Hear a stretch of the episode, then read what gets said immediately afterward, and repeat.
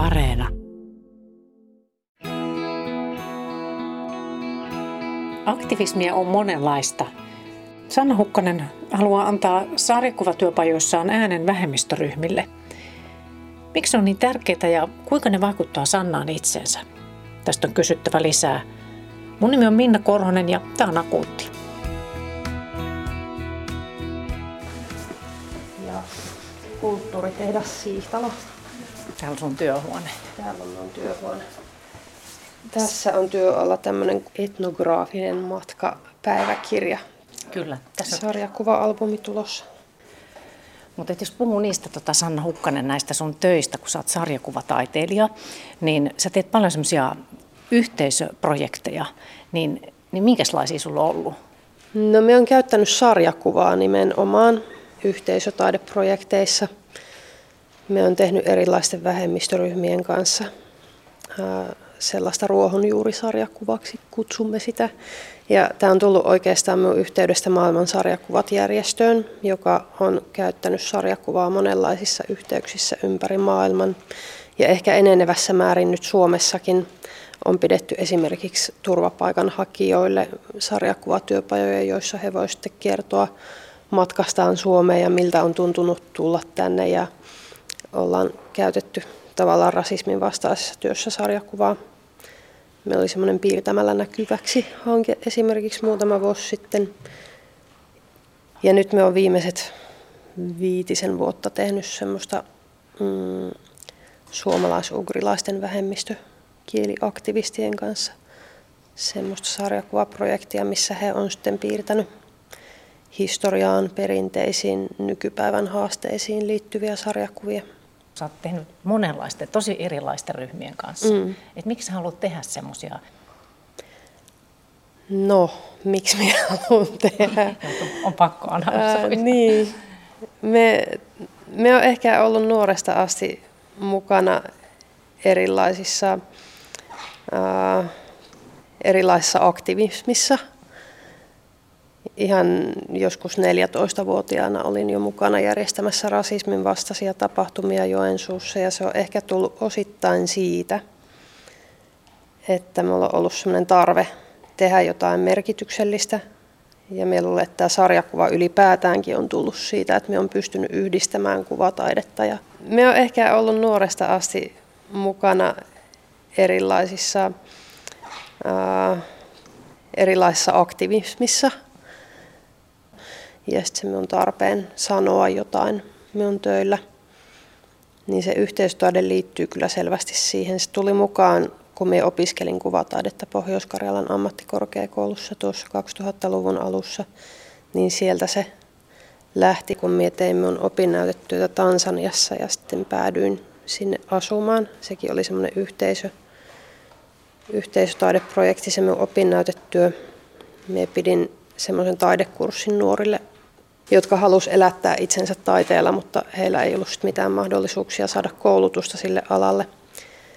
Mutta sitten me tutustuin tosiaan maailmansarjakuvat järjestöön ja me olin Abilis-säätiöllä, joka on suomalainen säätiö, tukee vammaisjärjestöjen projekteja kehitysmaissa, niin me olin heillä sitten töissä jossain vaiheessa 2009-2010 siellä Tansaniassa, niin me pidin sitten heille – sarjakuvatyöpajoja. Ja sarjakuva on hirveän voimakas ilmaisuväline. Mm, siinä on, on kuvan ja mm. tekstin symbioosi, mm, niin, mm. niin se sopii hirveän hyvin Joo. esimerkiksi vähemmistöryhmien ääneksi. Mm. Niin ehkä me aika usein on ajatellut, että miksi me en tekisi tämmöistä, kun me kerran voin tehdä. Mutta kyllähän me tietenkin itsekin siitä sitten saan paljon että minä järjestän erilaisille ryhmille näitä projekteja. Ne on hirveän erilaisia ryhmiä ollut, joiden kanssa me on työskennellyt.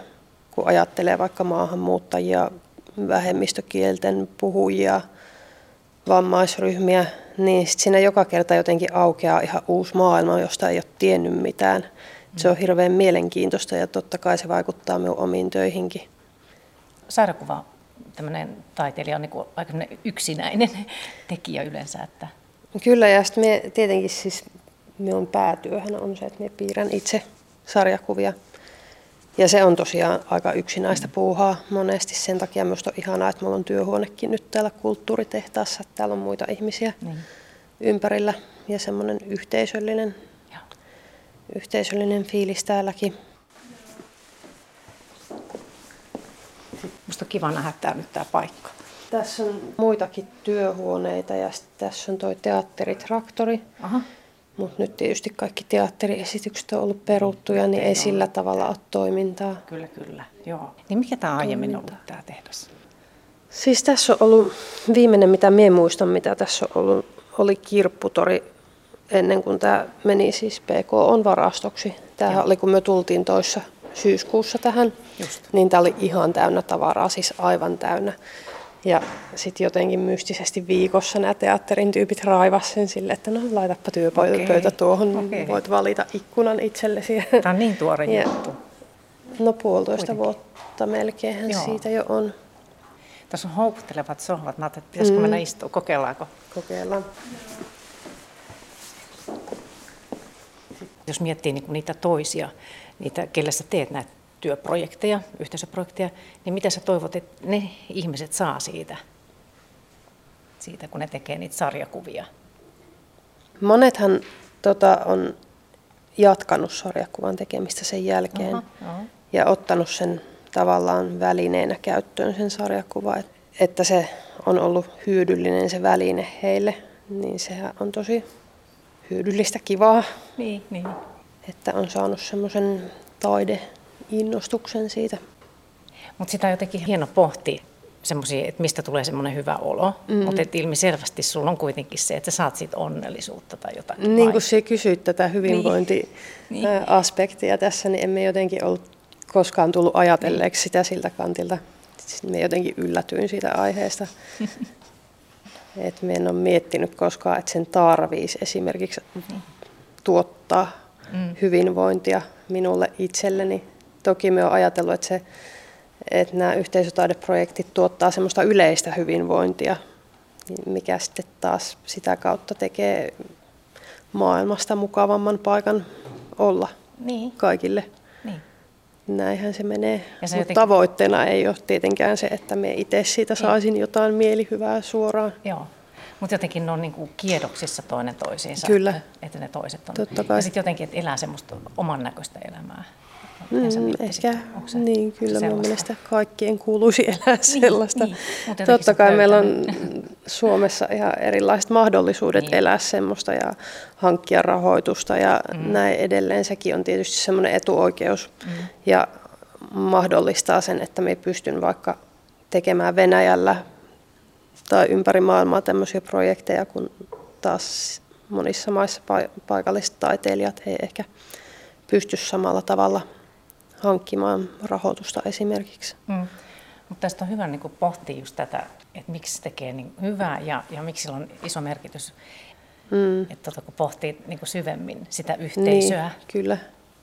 Mutta kyllä täytyy myöntää, että semmoinen henkilökohtaisesta onnellisuudesta, jos puhutaan, niin kyllähän tuo minun omien töiden piirtäminen on juuri sitä, mistä mistä me on tosi onnellinen, että kun me saan Joo. piirtää ja tehdä niitä omia mm. kirjoja esimerkiksi, kirjaprojekteja.